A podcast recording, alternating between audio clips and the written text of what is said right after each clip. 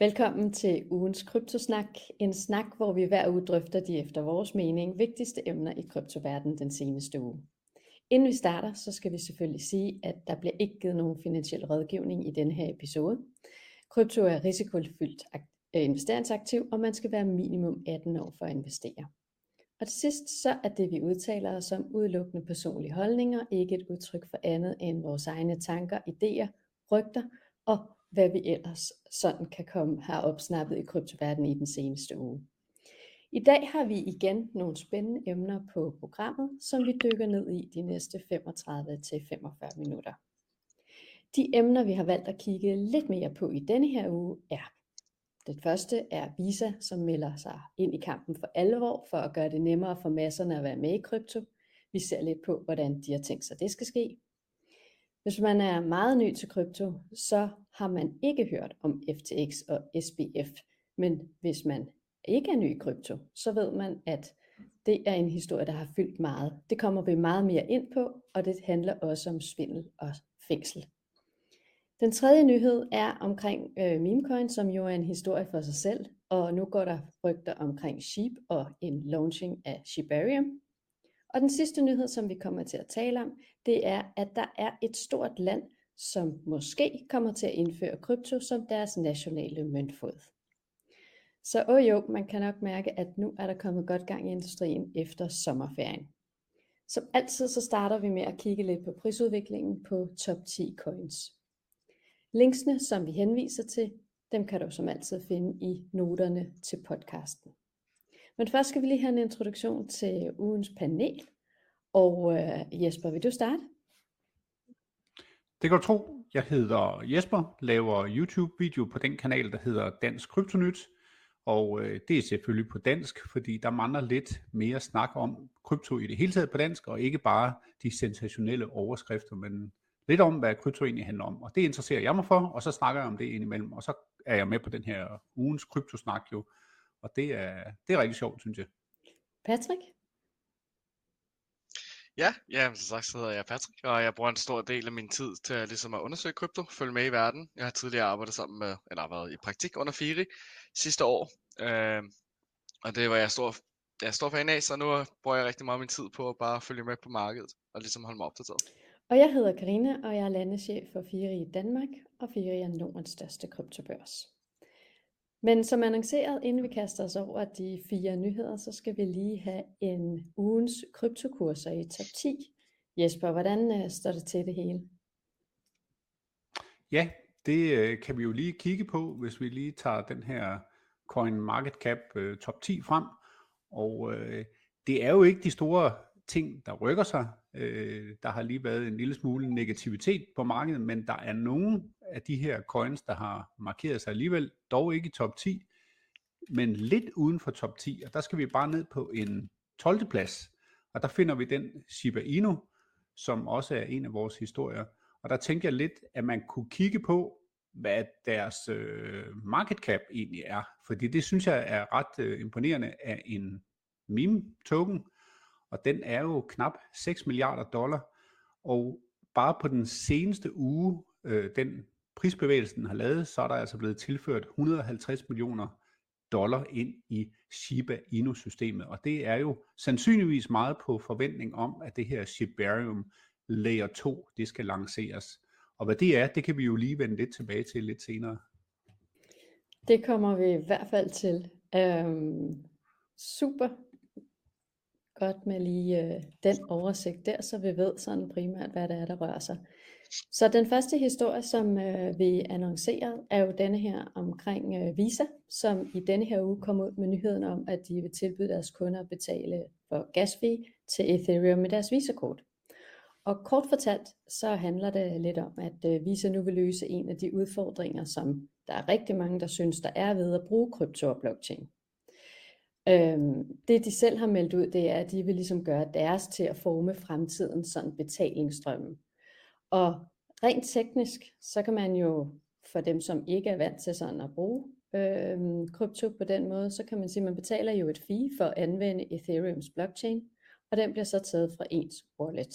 Og allerede der, så vil der være flere, der jo har stået af. Så den løsning, som, vi, som Visa nu har annonceret, som de tester på øh, Ethereums testnet, er jo, at det kan trækkes direkte fra visakortet. Øhm, Patrick, dine tanker, da det her kom ud, er det godt, er det skidt, er det, øhm, går vi væk fra hele ideen omkring krypto, hvis vi nu skal bruge de etablerede systemer, eller hvad tænker du? Jo, ja. ja, der er mange forskellige tanker på sådan noget her. Altså først og fremmest så er det jo ret, altså det er super fedt at vise at komme ud for at teste de her øh, mekanismer og metoder for ligesom både wallets og sådan noget. Det er jo et stort problem for mange af de generelle brugere for krypto. De bliver meget bange for gasfees, og man kan ikke rigtig bebrejde dem, fordi det kan være rigtig højt og mange penge for den normale bruger. På den anden side, så har jeg en lille smule svært ved at se, hvordan det skal komme til at hjælpe industrien, øh, ved at de ligesom tager over for gasfees. Fordi hvis du ender med at betale dem alligevel på dit kort, så bliver det egentlig det samme, om det så er din wallet. Og så har jeg lidt svært ved at se, hvordan processen for det egentlig er. Fordi når man skal, for eksempel hvis man sidder og bruger Metamask, og man skal godkende en transaktion, så ender du med at betale gasfees sammen med det beløb, eller den transaktion, du måske prøver at godkende. Jeg, jeg kan bare ikke rigtig se, hvor det skal passe ind, ind i sådan en transaktion. Så kommer Visa ind og måske laver pop-up ved siden af, og siger, at de tager gasfien, eller er det hægtet på walleten automatisk. Så jeg vil, jeg vil gerne se mm. mere om processen, før jeg ligesom bliver fuldt interesseret i det, tror jeg. Jesper, hvad er dine tanker? Jamen, altså jeg, jeg tænkte i hvert fald, altså nu når du siger, Patrick, øh, hvad kan man bruge det til? For jeg synes nogle gange, at jeg har siddet og haft en smule Ethereum på min wallet, eller en af de tokens, der er bygget på Ethereum blockchainen, og så vil jeg gerne overføre den til en anden wallet eller til en øh, kryptobørs. Og så er der bare ikke nok til at både gas fees og så overføre. Det er bare små beløb, jeg har nogle gange øh, liggende sådan et sted. Og så tænker jeg lige sådan en situation, i stedet for at man skal ud på en børs, så skal man købe øh, Ethereum, sende den til sin egen wallet, og så har man så Ethereum nok til at komme afsted, så ville det måske være, hvis man på en eller anden måde kunne få Visa ind over det, men jeg, jeg giver dig helt ret, jeg har svært ved at se, hvornår den skal komme op, den der pop, øh, pop-up ting der, men altså, det er i hvert fald sådan nogle situationer, og så også med NFT'er, hvis man har sat sig for, okay, jeg skal skaffe 0,02 ETH til en, øh, en NFT, jamen så når man så står og skal købe den, så skal du altså have 0,024 for eksempel, ikke? altså for at få gasfien med. Og så er det jo, at ja, hvis man så ikke har købt det, så skal man igen ud over en børs og frem og tilbage. Ikke? Så måske i den situation. Altså for, med far for at blive en lille smule teknisk, så det som de selv øh, sådan forklarer, det er, at de vil udnytte den, der hedder Ethereums ERC 4337. Det er den nuværende standard, som gør det muligt for smart contracts på blockchain at fungere som wallet. Det vil de gøre via en proces, der hedder konto abstraction. Altså sådan en paymaster kontrakt. En sådan smart contract konto, som kan så betale gasgebyrene på vegne af brugeren. Så så brugeren vil måske i virkeligheden slet ikke lægge mærke til, at man betaler altså øh, gasfis, når man bruger blockchain. Det bliver så bare trukket som, ligesom vi ser de andre gebyrer, som kan blive trukket på vores kort. Øhm, men når man kigger lidt, altså det som jeg bider mærke i, det er, hvis de lykkes med at fjerne alt det du ved, tekniske, øh, sådan, som vi lige nu oplever, når det er, man bruger det, og det faktisk bliver convenient og fuldstændig mainstream. Så altså har viser jo, nu viser vi lige et øh, billede her fra, øh, fra statister omkring antallet af Visa credit cards, øh, både i USA, men også worldwide. Og vi snakker altså 1000 og næsten 300 millioner øh, Visa-kort ejere. Så det kan alligevel sætte lidt gang i, i brugen, altså sådan, af, altså trafikken på Ethereum. Ja, altså det, det er jeg helt enig i, altså, men det, det kræver lidt den der med, at det, det bliver altså, let at bruge, og man ikke tænker over det, hvis den almindelige bruger skal ind over det, fordi så alligevel skal den almindelige bruger jo i gang med at oprette en wallet og skaffe sig noget ETH og alt muligt. Så, så jeg ser mere frem til, hvordan de helt præcis har tænkt sig at gøre det der, om man slet ikke kommer i kontakt med krypto, eller hvad det var, de havde tænkt. Ja, fordi det kan jo godt være, at de tænker, lad os være bindeledet imellem brugeren og så øh, hele, altså sådan ETH, øh, i forhold til, at man faktisk slet ikke behøver og så vide næsten, at man egentlig betaler ETH gas fees, og at man bruger ETH blockchain, fordi man bruger bare sit Visa-kort. Det er jo, øh, ja, de skal jo måske finde en eller anden rolle og indtage øh, i det her nye space. Fordi ellers så er der jo andre, som kommer ind og gør det muligt. Øh, ikke, altså sådan, at man ikke skal have en wallet. Ja, jamen det er rigtigt. De prøver jo at være innovative og ligesom komme her og finde deres eget unikke sales point for øh, krypto. Som, det, ja, som jeg snakker om tidligere, så er, nu, så er Visa jo meget ind over krypto. Så det er super fedt de, at se, at de tager det initiativ. Og lidt sådan tilbage til, du sagde, Jesper, jeg kan faktisk godt se, der er en ret stor use case for det, i forhold til hvis man har balancer og wallets med små balancer, så kunne det være meget fedt at kunne bruge sit Visa-kort til at komme ind og dække det. For det, det kan jeg da egentlig godt til mig enig i, at jeg har tidligere haft nogle kontorer, hvor der har ligget en lille smule på, og så har jeg ikke kunne transfer det eller lignende, fordi der ikke var nok Ethereum. Så altså, på den måde, så ville det være super fedt faktisk. Det var en meget god pointe. Men det, Ja, det er simpelthen fordi, jeg har sådan en wallet, hvor der ligger alle mulige underlige tokens, jeg har købt, og så har jeg traded dem, og så ligger der en lille rest, og man tænker bare, hvad gør jeg? Fordi ja. jeg kan ikke, slet ikke klare sig at flytte den nogen steder. Altså, det burde være sådan, at man kunne donere de der ting til et eller andet.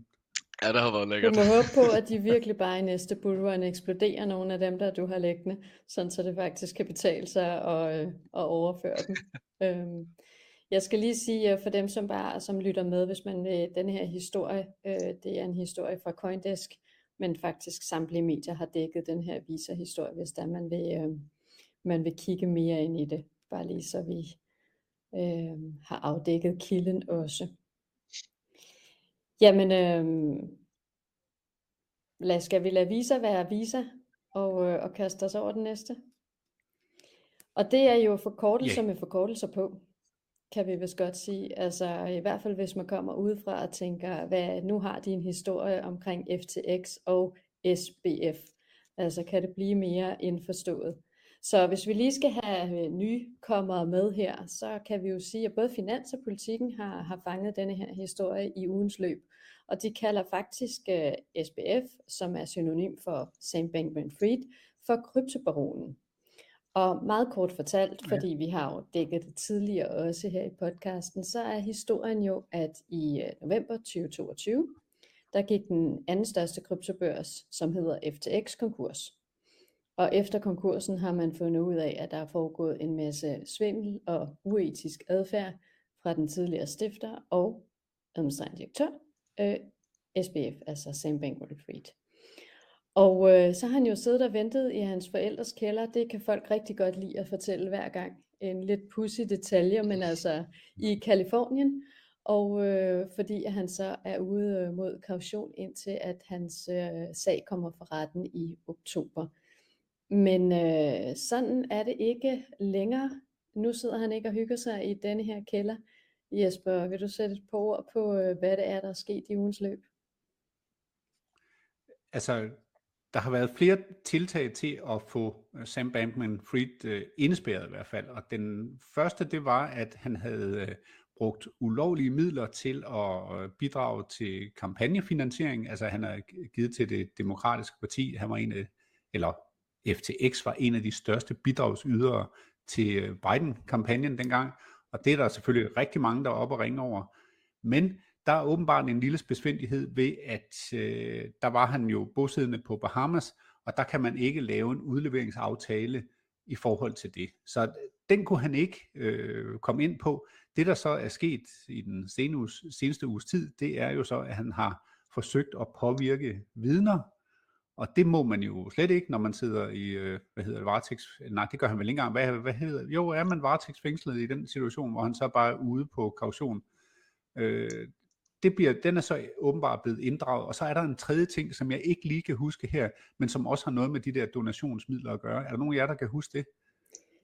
Altså ikke øh, det, som jeg hørte her øh, for nylig, det er, at man de begynder at kigge på, altså selvfølgelig donationsmidlerne, men han har jo ikke givet dem i sit eget navn. Så nu de begynder at travle op i forhold til, at han har dækket, lagt dem ind under andres navne, så andre ansatte øh, i FTX har ligesom et Det navn den, stået, det ja, den der var der. så for Ja. ligesom at forsøge også at sløre sådan, hvor at øh, pengene kom fra. Og det må man vist heller ikke, og så kan man godt blive fængslet. Ja. Og det er ikke et særligt rart fængsel, kan jeg forstå. Nej, øhm, jeg var også lige øh, inde og, øh, og høre lidt omkring det. Det er jo faktisk den institution, hvor blandt andet Øh, Giselle Maxwell, altså hvis man kender Epstein-sagen, øh, sidder efter sine, så skulle det husere cirka 1600 fanger, på trods af, at der kun er en kapacitet på, på 1000. Øh, der er også lidt rygter om øh, kummerlige forhold, svingende adgang til elektricitet og insekter i maden og hurumske toiletforhold, så øh, det bliver nok lidt af en omvæltning.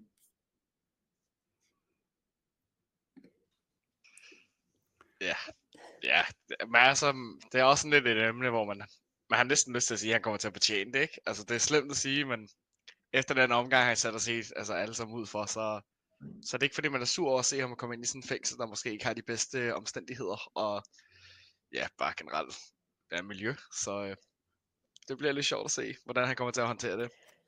Ja, man kan jo i hvert fald sige, altså hvis han kommer til at håndtere det, fordi jeg synes, det der også er en del rygter om, det er det her med, eller det har skabt en ny, kan man sige, øh, gnist til den der debat, der er i USA omkring, kan de rige slippe afsted med hvad som helst.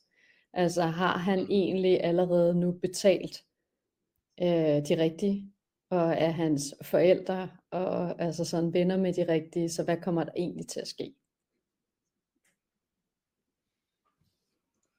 Ja, han, han hjælper i hvert fald ikke sig selv specielt meget ved at, at foretage sig de ting der for at, altså, at påvirke viden. Jeg, jeg synes, jeg så på Twitter, at det er hans øh, tidligere både kæreste og med øh, ja, direktør i selskabet. Ikke? Altså, han har forsøgt at påvirke eller svine til ved at, at komme med en artikel til New York Times. Altså sådan at, altså det er jo mange gange også retssager i USA, de bliver også kæmpet i pressen inden, ikke? Så, øh, så det er bare med at få, markeret sine positioner inden, men det må man altså ikke, altså, så, når han sidder i den situation. Ja, altså øh, nogle af de ting, som, øh, som jeg ved, at, øh, at dommeren lagde væk på, det var nemlig det her med, at som du siger, han har været i kontakt med, altså sådan med pressen, faktisk har han været i kontakt med New York Times mere end 100 gange i den periode, han har siddet der, og blandt andet delt altså private beskeder med øh, hende Caroline Ellison, som du siger også, både hendes mm. kæreste og så også var, var direktør i, øh, i den fond, som var tilknyttet FTX. Øhm, og også hendes dagbog. Øhm, så, øhm, og så har han efter sine jo brugt en VPN, som ifølge hans forklaring var, fordi han skulle se en fodboldkamp. øh, altså, men, men er der ikke noget... Eller Tour de France. Ja, også det. Men der er der, er der ikke noget hos jer, som tænker sådan, altså, den, han synes jo tydeligvis stadigvæk, at øh, han er urørlig. Altså, øh, den mand giver i hvert fald ikke op. Altså, tænk ikke engang at sidde, når man sidder der og venter på sin retssag i oktober, og så tænk, okay, øh, jeg tror lige, jeg holder lav profil. Ja, jeg ved ikke, jeg, jeg ved ikke, om han har fået bygget et ego op på, altså har kørt FTX og har gjort så mange ulovlige ting, og jeg er først blevet nubbet på det altså, to år efter. Jeg ved ikke, om han bare stadig kører på det high, at alt var så nemt, indtil det ikke var. Men det er ligesom siger, han er, han er meget kæphøj og arrogant, og tror virkelig ikke på, at han selv bliver fanget. Og det viser han gerne til offentligheden. Og det, det er sådan lidt, lidt at gnide i såret på os andre, ikke? Når, når vi har siddet fuldt med i situationen, og så har du manden op på en bestalt her, der bare sidder og griner ned til resten af os. Det er, en smule irriterende, så vi må håbe, at han får det, han fortjener, ikke? Jeg kunne også øh, læse på Twitter, at der var nogen, der var inde og sige, at nå, sker nu det samme med ham inde i fængslet, som der skete med Epstein, dengang han øh, røg ind? Øh, er der lige pludselig et overvågningskamera, der forsvinder? Fordi der er jo den der øh, liste, hvem der har givet penge til rundt omkring, den er jo ikke offentlig endnu, så øh, altså, der er jo rigtig mange spekulationer inde i det der, men øh, jeg er efterhånden ret overbevist om, at hans liv er ikke specielt let lige i øjeblikket. Nej, jeg tror øh, måske er det i virkeligheden øh, ikke et udtryk for kæphøjhed, men måske øh, en, øh, en desperat mands sidste handling, for ligesom at se øh, om, øh, det kan jo ikke blive værre, kan man jo omvendt også sige. Så hvis man kan forsøge at påvirke lidt, så kan man måske få det gjort en lille smule bedre. Mm. Ah, det blev så værre. Ja, det gjorde det nemlig. altså, ja. ved at gå Konse- Ups. ja. Konsekvens, altså sådan tankegange hos ham, øh, er ikke rigtig eksisterende. Altså sådan. Men, øh, Nej. Nå, det bliver i hvert fald spændende at følge. Øh, og, øh, og ja, Altså det skal jo ikke, øh, nu taler vi jo også meget om det, og det er jo en farverig sag, og sådan er det, når man jo har altså sådan store sager, men det, øh, er, hvad hedder det har ramt rigtig, rigtig mange på rigtig uheldig vis. Øhm, så øh, er det jo det, som medierne rigtig gerne vil dele, fordi at det er farverigt, og det involverer en masse øh, magt og penge, øh, og det er der jo altså også læserkroner i. Så lad os øh, hoppe videre til øh, noget helt andet nu, nemlig en øh, historie omkring, øh, jeg glemmer jo faktisk lige at sige, at den her, det var en historie, vi, øh, vi fandt fra Token Insights, som CoinMarketCap også øh, har haft på deres liste, hvis der man vil ind og læse mere omkring øh, SBF-sagen. Så nu til den næste sag, eller historie, som, øh, som vi har valgt at dykke lidt ned i. Øh, Shiba Inu, som du også nævnte, Jesper, har jo haft lidt, øh, lidt aktivitet i denne her uge. Og øh, vi, har, vi ved jo alle sammen, øh, at øh, meme coins er simpelthen en speciel størrelse. Vi har jo talt om Peppe, vi taler nu om Sheep, og til Sheep hører der jo også en anden token, der hedder Bone. Men grund til, at vi har valgt at tage den op i denne her uge, det er jo, at rygterne går, at Shibarium launcher en af disse dage. Og rygterne er jo ligesom opstået, da en af Sheeps chefudviklere sådan halvt officielt i nat på deres Discord har nævnt, at han vil annoncere Shibariums launch på hans keynote på den store Ethereum-konference, som kører i Canada i de her to dage. Så Jesper, kan du uh, give os lidt et uh, indblik ind i, uh, hvad er Shibarium, og hvad kommer det til at betyde for, um, for hele det her ryg for Sheep? Er de, kan man kalde Sheep en meme coin efter Shibarium launcher? Ja, det vil jeg stadigvæk kalde den. Øh, jeg tror, hvis man lige kigger på det, altså da Shiba Inu blev lanceret. Altså Doge havde jo øh, ligesom sin position som meme-coinen, og så kommer Shiba Inu, som jo er den samme hund som Doge, altså hvis, i den rigtige hverdag. Det er en Shiba Inu-hund, og øh, hele stiftelsen bagved, altså når da white paperet kom ud for øh, Shiba Inu, så, så var øh, gruppen bagved anonym, og øh, det var lidt lanceret på samme måde, som om, at det var Bitcoin, der blev øh, lanceret. Altså stifteren havde også et japansk navn, og øh, det var sådan lidt, øh, det var lidt underligt, øh, hvordan det hele det var, det var skruet sammen. Men det er altså en token bygget om, om på Ethereum, og øh, den fik utrolig meget succes, øh, nærmest efter, lige efter sin øh, lancering. Og jeg kender flere, som havde investeret i den, og som bare så, at deres øh, memecoin eksplodere på det tidspunkt.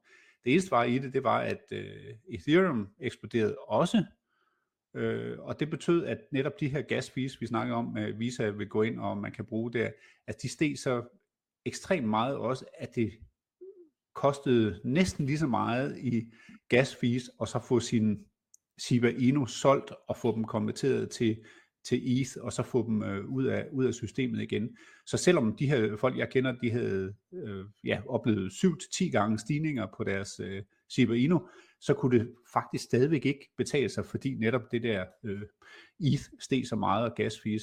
Og det er jo så det, Shiba Inu systemet har gennemskuet, eller hvad skal man sige, øh, analyseret sig frem til, at det dur ikke. Vi er nødt til at have vores eget layer 2 ovenpå ETH, som så skal være billigere, når man så handler øh, enten NFT'er eller andre ting, der så kan bygges på Shiba Inu-systemet.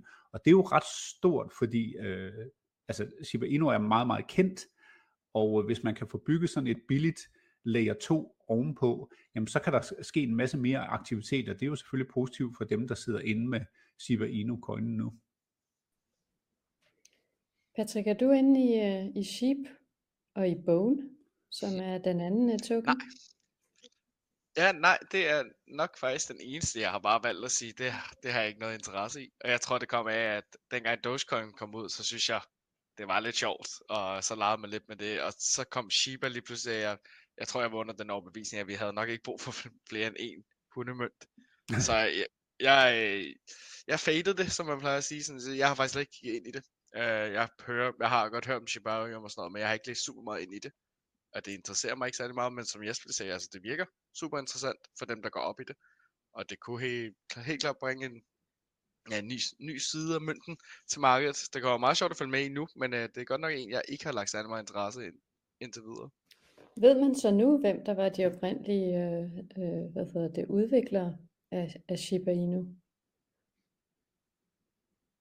Ja, at, altså nu, nu går jeg ud fra, at siden han gerne vil uh, annoncere Shibarium på den konference, og det forestiller mig ikke, at han gør anonymt i hvert fald. Men jeg tænkte... Men indtil nu, jeg har ikke... Når, når jeg, altså, altså, man har navne på dem, eller hvad tænker Ja, jeg du på? tænkte på de oprindelige, om de så var stået frem, fordi ham som går nu, han har, hans navn er offentliggjort, altså sådan som keynote speaker, ikke? og en af chefudviklerne. Men man kan jo godt være, kan man sige, udvikler på et uh, projekt, men ikke være en af, af de oprindelige. Så det var mere, at man havde bibeholdt det her mystik, som, uh, som Bitcoin jo også har. Altså, så vidt jeg øh, ved, så er, der ikke, øh, så, så er de ikke stået frem. Der har været en masse spekulationer omkring, hvor meget forbindelse de har haft til Vitalik, som er Ethereums øh, founder. Og øh, altså, der, der er taget nogle billeder, hvor man kan se nogle folk, og så, altså, men, men, men stadigvæk, så mener jeg, at de, de står i mørket. Altså, de, de ønsker ikke at træde frem. Hvad synes I omkring det her med, at, øh, at folk ikke ønsker at træde frem? Øh, jeg spørger, fordi at øh, når man er ude også og tale med folk, som ikke eller sådan er meget kritiske, de kender ikke kryptoverdenen, øh, men de er alligevel meget kritiske over for det, så er det ikke et øh, selling point, for eksempel, at øh, Bitcoin, øh, hvad hedder det, at man ikke ved, hvem der har skrevet Bitcoins white paper. Øh, det er jo med til, øh, at mange sådan synes, at det giver sådan lidt, øh, lidt luft til, til den her scam-myte, ikke? Øhm, så altså jeg kan jo have sådan, jeg kan da godt se pointen i, at det er rart at vide, hvem det er. På den anden side, så kan jeg også hælde jeg mere til den del, der hedder, jamen er det ikke ligegyldigt, hvis systemet virker? Og hvis, jeg, hvis det er åben, sådan så jeg kan gå ind og se, hvordan det rent faktisk er bygget. Hvad er jeres holdning, og hvad, øh, hvad ligger I væk på, når folk for eksempel spørger til det? Ja, altså, jeg er, jo, jeg er også lidt ambivalent her, fordi jeg har det sådan, at du kan sagtens have et projekt, hvor der er anonyme developers og ejere, som kan klare det helt fint. Altså i modsætning kan man også sige, der var jo FTX, som overhovedet ikke var anonymt, og de har jo, for at mildt sige det, så har de jo næsten røvrendt hele markedet og alle brugerne på en gang, og der var jo ikke noget anonymt over det. Så det der med, at hvis det er anonymt, så er det et scam. Det, det, det passer jo ikke rigtigt. Så, men jeg kan godt se, hvor folk kommer fra. At det er meget nemmere, når man ikke kommer ud med sit navn og sine informationer, bare lige pludselig en dag og vælge at tage det hele og løbe. Så jeg bruger meget argumentet for, at hvis det nu for eksempel er en ny coin eller et nyt netværk, der bliver lanceret, øh, at jeg vil altid tjekke, om koden, kontrakten, var verificeret af diverse selskaber. Og der er jo nogle contract auditors, som man kan stole på. Så selvom developersne måske er anonyme, så længe kontrakten ser fin ud, og der ikke er sådan en emergency, sluk det hele ned, vi stjæler alle pengene knap. Øh, så ja, så, så burde den være legit nok. Så det er sådan en, jeg kan godt forstå, hvor folks bekymring kommer fra, men på den anden side, så har jeg, ikke, jeg har personligt ikke noget mod det. Altså jeg tænker, i forhold til bitcoin i hvert fald, der, der forstår jeg øh, ret godt resonemanget bag ved den der anonymitet, øh, der, der ligger i, i stifteren, fordi altså går man ind og roder med pengene, og især i USA, tror også andre lande, altså der, det er, så er man inde og røre ved selve maskineriet i et samfund, og øh, det, det er der ikke, altså der er nogen, der har prøvet at lancere for eksempel en, en anden dollar i USA, og han, altså, han blev sigtet og, og, og skulle bruge 15 år i fængsel og sådan noget der, og, og der er også ham, der lavede øh, Silk Road og brugte bitcoin på, på sin platform, og det blev jo selvfølgelig brugt til en masse ja, dårlige ting, altså på det tidspunkt, ikke? Men altså, han har jo fået en livstidsstraf gange to. Han sidder i, altså han, altså som 26-årig, der bliver han taget ind, ikke? og han, han skal sidde i fængsel resten af livet for at altså have, have lavet sådan et, et, et system, hvor man kunne bruge en anden valuta indeni. Så det er bestemt ikke for sjov, altså at, øh, at hvis man kommer frem med sådan noget der, så tror jeg, der er nogen, der virkelig har tænkt den igennem, og det der, det, det, øh, det skal man altså ikke, øh, altså hvis man har tænkt sig at lave det eksisterende pengesystem om, som bitcoin jo faktisk er sat i verden for at gøre, jamen så er, så er det meget farligt at stå frem. Så det, øh, man, jeg synes, det er en god pointe, altså at, øh, at det er jo i virkeligheden ikke for at holde sig skjult over for brugerne, det er måske i virkeligheden bare for at holde sig skjult over for det eksisterende system, så man faktisk har mulighed for at give det her til brugerne. Ja, og så er der så nogen, der udnytter det ved at, at, at så sige, at vi er også anonyme, ligesom Bitcoin og bla bla, ikke? og så tager de alle pengene. Altså, så det er sådan lidt to ikke svært, ja. ikke? Men, men i hvert fald den ene side af det er det der, at det er helt klart, altså anonymitet der, den, den er afgørende. Øh, også, jamen, altså, men, men man må måske, altså hvis personen nu er død, den, øh, altså, der har stiftet Bitcoin, så kunne det måske være meget rart at vide og sådan noget der, men altså, der, det bliver åbenbart øh, holdt i mystik, det der, det er jo ret imponerende, at det har været muligt at gøre. Ja, og man kan også sige, altså, øh, det ville da være rart at vide, men det er jo egentlig lidt ligegyldigt hvis, øh, hvis systemet, altså sådan, øh, systemet består, og guderne skal vide, at der er mange, der har forsøgt at hacke det gennem tiderne. Øh, så ja, så er der nogen, der ved måske, hvem det er. Det er der jo nogle enkelte, nogen, der gør et eller andet sted. Men, øh, men det, det går jo også i graven på et tidspunkt. Ja, det er selvfølgelig, altså der er jo spekulationer, er det nu en efterretningstjeneste, der har lavet det og sådan noget, ikke? Altså så kan det godt være, at, at holdningen ændrer sig, hvis man vidste det, ikke? Altså. Jo, jo, det er selvfølgelig rigtigt nok.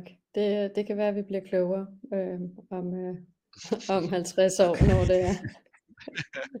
det lader det ikke til, i hvert fald.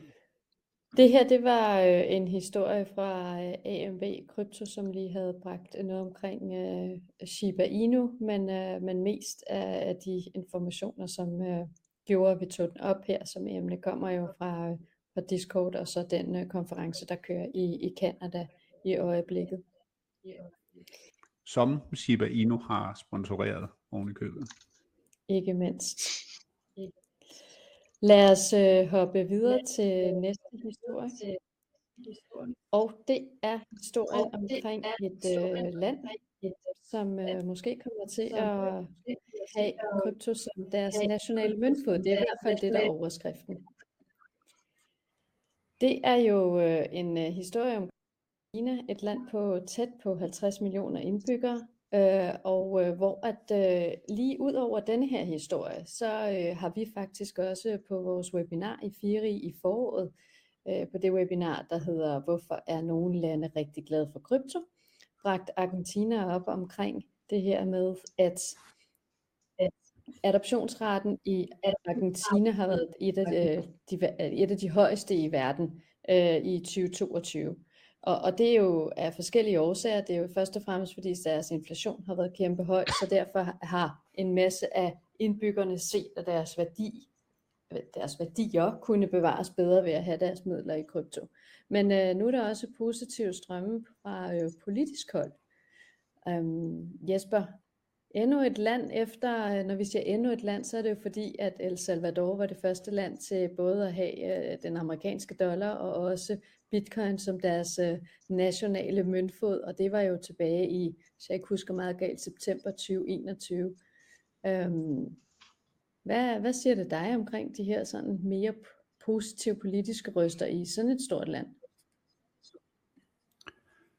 Altså nu, nu er det jo en valgkamp, så øh, at alt hvad der kan bruges i en valgkamp, det kommer jo på bordet, og øh, hvis folk sidder derude og er utilfredse med det argentinske pengesystem, som er gået falit ni gange siden landet blev etableret i 1800-tallet, jamen så kunne det jo godt være, altså noget som bitcoin kunne være svaret på, hvordan man fik et mere fair system, og i hvert fald et system, hvor der ikke var nogen, der kunne spekulere i systemet og påvirke det, og så selv tage alle værdierne og efterlade regningen til til resten af befolkningen via inflation. Og det er jo det, der er sket mange gange. Og øh, så stiger renterne jo også, og så har man svært ved at betale sin lån, så er man nødt til at sælge sin øh, øh virksomhed, og så er der nogle andre, der kan stå på sidelinjen, som har pengene, øh, fordi de har set det her komme på forhånd, og så har de kunne samle op i det. Og når det så samtidig øh, måske er bundet til øh, dollaren, som stiger meget, jamen så er det meget svært at styre økonomien i, i sådan et land. Så bitcoin er bestemt noget, der kunne gå ind og løse nogle problemer. Der vil helt sikkert komme andre problemer, det ved vi jo ikke helt endnu, når, hvis bitcoin skulle være den værdi, der skulle ligge nede under ens valuta, hvordan det så hele ville reagere. Men det er i hvert fald en løsning, som nogle af de her politikere, de smider på banen, og det er jo så ikke bare i øh, Argentina, men det er jo også i USA. Øh, RFK øh, begynder at snakke om, han har selv købt bitcoin, og han, skal også, og han er jo også i en, en slags valgkamp allerede nu. Ikke? Så, så det kommer lidt ind på øh, altså snakken, ikke? altså for at få stemmer, ser jeg det som i øjeblikket. Og han er jo så heller ikke valgt endnu, så der, der, der, der er et stykke vej endnu, ikke?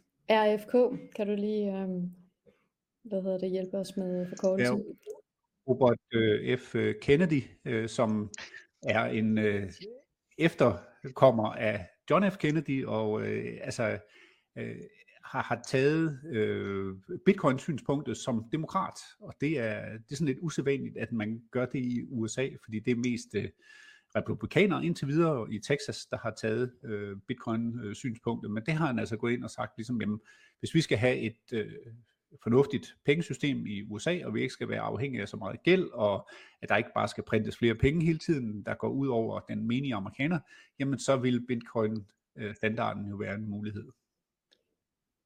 Og det er jo ikke uvæsentligt at have det efternavn, kan man så sige, i, i en valgkamp derovre. Så øh, det havde været... Øh, der er jo flere, altså sådan, jeg synes man klart ser det her øh, tendens til netop, at der nu giver der op til valgkamp i USA. Øhm, og at man ser to lejre øh, i forhold til pro og så ikke pro krypto. Og, og det jeg er blevet mærke i nu her, det er jo også, at vi har tidligere talt omkring SEC, altså Finanstilsynet i USA og deres kamp mod krypto. Men det jeg bliver mærke i nu her, det er, at der er jo faktisk øh, en del skub indefra, øh, fra, jeg tror det er 24, altså sådan øh, politikere, der har skrevet under på, at der skal laves en særskilt undersøgelse af Gary Gensler og SEC's håndtering af ikke kun de kryptobørser, som vi har omtalt i det her program, men også fordi, at der er en enkelt øh, børs, som hedder Prometheum, som er en totalt ukendt børs, som lige pludselig er kommet op. Øh, du kan faktisk heller ikke rigtig handle noget, men det er den eneste børs i USA, som faktisk har fået den her tilladelse, som øh, SEC og Gary Gensler går og siger, at alle bare kan få, hvis man opfylder reglerne. Så det man, Nå, ja, det er, det, ja, det er ret spændende. Så det man er inde og kigge på nu, det er, er der også, er der urent trav her? Fordi at uh, Prometheum er blevet brugt som sådan en prøv at se, man kan sagtens, hvis man gider opfylde reglerne. Øh, men øh, det er vist øh, en, øh, det er en helt ny børs. Du kan faktisk ikke handle noget, men de er de eneste, der har en tilladelse og opfylder reglerne. Øhm, men, øh, men der er noget, noget lusk der, så der er nu indsamlet sådan en, øh, jeg ved ikke hvad den tekniske betegnelse er, men undersøgelses øh, request på, hvad er det egentlig, der sker lige omkring det her område. Og det er jo også et, øh, signal om, at det ikke bare bannerfører omkring pro eller ikke pro krypto. Nu går man altså også efter at se, er der noget urent trav, så vi faktisk kan fjerne dem, som gør det vanskeligt øh, at, at få klare regler omkring krypto ikke mindst. Okay, ja. Men altså, hvad skal man sige, hvis man vender tilbage til ham, øh, der står på valg i Argentina, altså han er jo rimelig kontroversiel med sine synspunkter i, i mange retninger. Øh, og der falder bitcoin jo åbenbart i tråd med, med mange af de der synspunkter, og det er jo sådan lidt, synes jeg nogle gange, at, at, at øh, vi nærmer os virkelig meget, også både sølvpapirshat og alt muligt, når, som, som krypto falder ind under samtidig med, ikke? og det, det synes jeg er lidt ærgerligt nogle gange, men altså det, det er åbenbart det, der, der fører tingene fremad også, altså at folk de ligesom har nogle meget sådan simple forståelser af, hvad de ønsker sig, og der virker det som om, at Bitcoin kan gå ind og, og give det, altså være et digitalt guld i stedet for guld, og være fuldstændig transparent. Pengesystem, der er ikke nogen, der kan rode med det, øh, der er ikke nogen, der bestemmer over det, og øh, kursen, jamen den er bestemt af det marked, der ligger rundt omkring, og det, det, det virker som om, at mange af de lande, der har en rigtig høj inflation, de vil hellere støtte sig op af en bitcoin standard, end de vil bruge deres egne nationale valutaer, fordi der netop er mange, der kan sidde og rode med tingene. Og det tænker jeg også, at det, det må være hovedårsagen til, at, at bitcoin kommer op i forbindelse med det her Argentina-valg. Ja, det tror jeg helt, helt sikkert, du har ret i. Hvis man sidder som regering og kigger på, at ens gæld i, altså i amerikanske dollar bare vokser og vokser.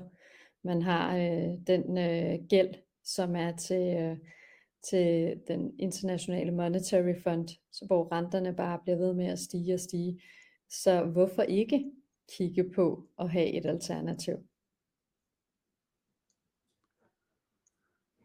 Altså, nu læste jeg så også, at IMF har jo lånt Argentina 45 milliarder dollar for nylig, men en af kravene for at få de penge var, at man skrev ind i sin forfatning, at at kryptovaluta ikke var noget, man ville arbejde med. Jeg ved ikke lige, om det var forfatningen, men i hvert fald ind i sin lov, at, at krypto, det var ikke noget, man ville arbejde videre med. Så IMF er jo udmærket godt klar over, at Bitcoin kan blive en konkurrent. Mm, og, og derfor holder de jo, altså de, de holder jo fast i, i, i det nuværende system, selvom det er, er ikke særlig godt, og der hele tiden er inflation og, eller recession og, og så videre. Ja, det er vildt nok. Der er, der er store spillere øh, i gang, kan man sige. Og IMF er jo også ejet af alle de store verdens øh, finansielle institutioner. Så, øh, så, så der bliver beskyttet noget territorie der.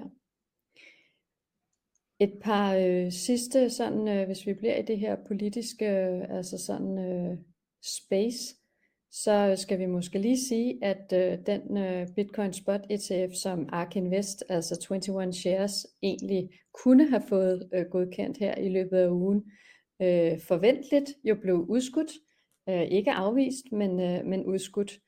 Øh, til gengæld, så kan vi jo sige, at der blev øh, godkendt en uh, spot ETF i Holland øh, her i denne her uge, så øh, det er måske ikke helt det samme, men, øh, men det er da et signal om, i hvert fald ved jeg, at det, det også florerer i USA, øh, at øh, hvorfor kan det i Europa, når vi ikke kan øh, i USA. Så, øh, så det, det prikker lidt. Er, er du klar, er du klar over, er, kan, man, kan man så købe det som en aktie nu? Altså hvis jeg ville købe øh, den der spot ETF i Holland, kunne jeg købe det som en aktie?